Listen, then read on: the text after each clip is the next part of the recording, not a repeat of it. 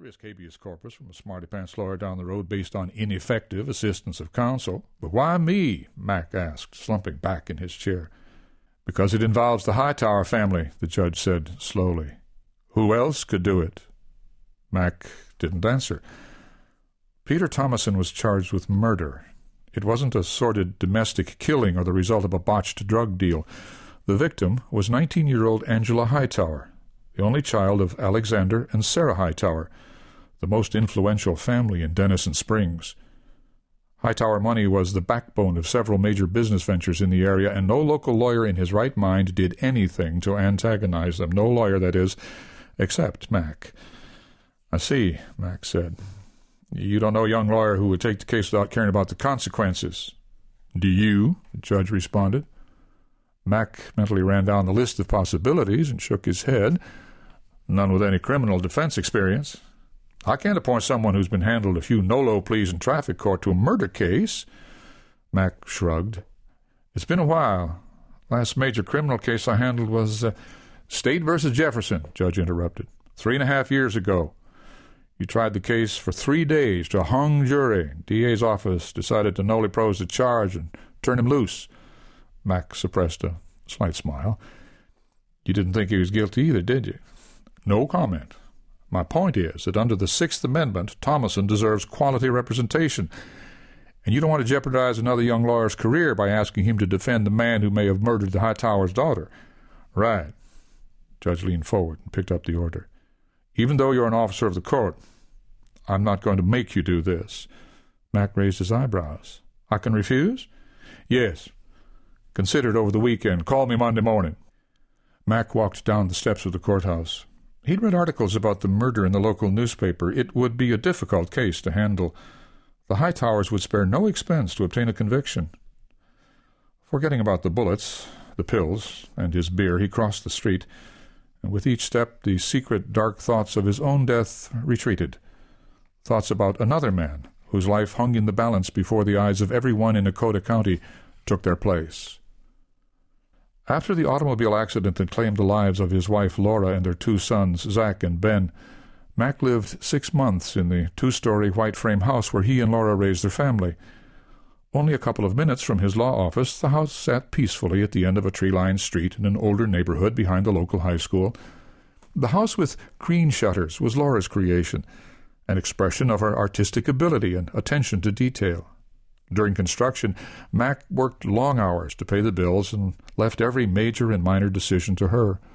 He didn't care what she did, he just wanted her to love it, and her delight was his reward.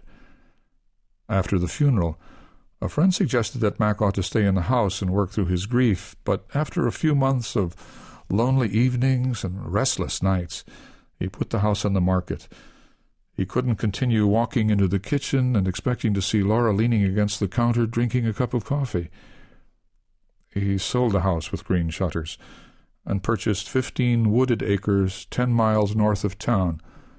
Picking the highest spot on the property, he hired a local contractor to build a spacious stone and cedar cabin that faced the mountains to the east and brought the outdoors inside through several large plate glass windows.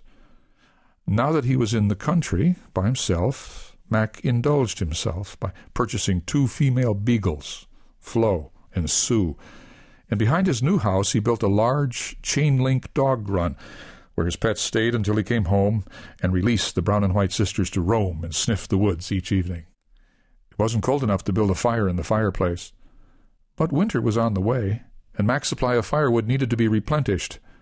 Pouring a whiskey, he watched a made for TV movie until his eyelids grew heavy and he dozed. He woke up sweating and gasping for breath at 3 a.m. It was the usual nightmare. It began in different forms, but always ended the same.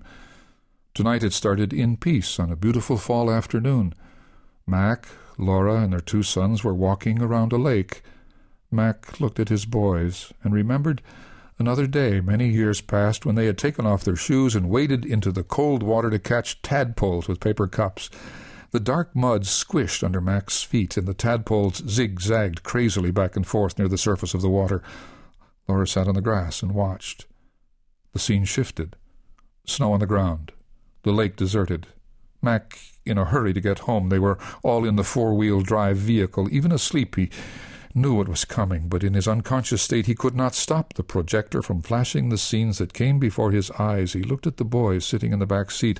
They were watching out the windows as flakes fell. He glanced at Laura, who smiled, reached out, and laid her hand on his shoulder. His heart beat faster. He tried to turn his head away from the pictures that started coming more rapidly. The line between dream and reality blurred. Mac gripped the steering wheel and slammed his foot down on the brake pedal. Blackness descended.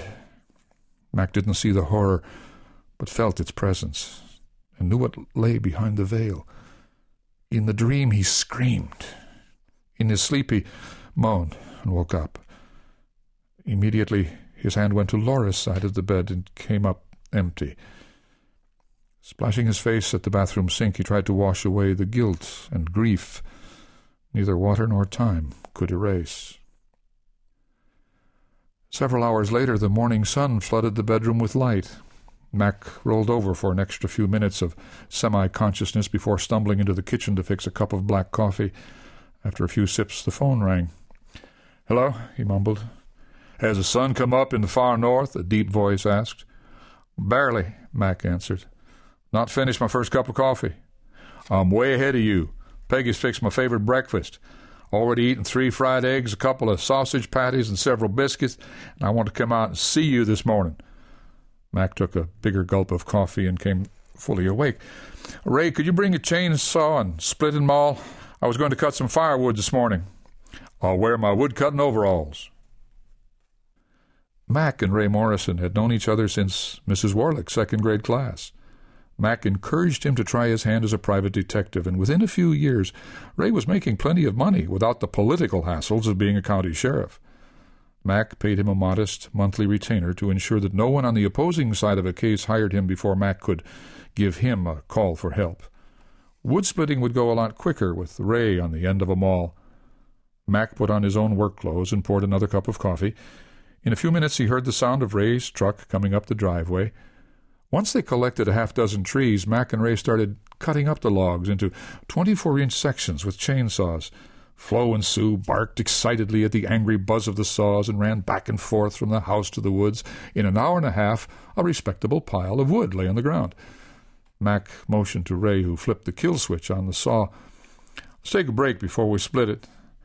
They sat in rocking chairs on the deck and drank cold water. Ray popped an entire sausage biscuit into his mouth like a soda cracker. You feeling any older? Mac asked, wiping his forehead with a red bandana. Ray swallowed the biscuit, took another gulp of water. Well, if I remember correctly, I'm about three months older than you are, but you don't have to rub it in. You look it on top, Mac said, eyeing the few stubborn strands of black hair clinging to the top of Ray's balding head. I've had my head in too many tight spots, that's for sure. But to answer your question, when we all get together at Thanksgiving and Christmas and I see my kids and how old they look and my grandkids and how they've grown, Ray stopped when he saw the look in Mac's eyes. I'm sorry, Mac. That was stupid of me. Wasn't thinking. Mac shook his head. I asked, didn't I? I know what you meant. I just been thinking recently. About what? I'm tired. Of legal wars? Mac paused. Maybe. Ray was silent for a moment. You've been keeping to yourself for several months. That's one reason I called this morning. Peggy and I are worried about you. I'm not looking for sympathy. It's not that. It's being a friend. Part of Mac wanted to tell Ray about the desperate debate that had been raging in his mind about the loneliness, the nightmares, the bullets, and the pills but entrenched masculinity kept his lips sealed. Even with a friend of fifty years, he couldn't bare his soul. Maybe I need a challenge, he said. What kind of challenge? Ray asked. Something to get my adrenaline going. Have you considered rock climbing? Mac sat up in his chair and laughed. Only if we did it together. Ray patted his ample stomach. It will take a big rock, one with steps and handrails already cut into it. I have a better idea, Mac said. I could quit practicing law and work for you as your bodyguard. You're not broad enough, Ray grinned. You couldn't shield me from a bullet unless it was coming at me dead center. Well, Mac said slowly, maybe you could protect me. How? From myself. By making me laugh. Come on, Let's get to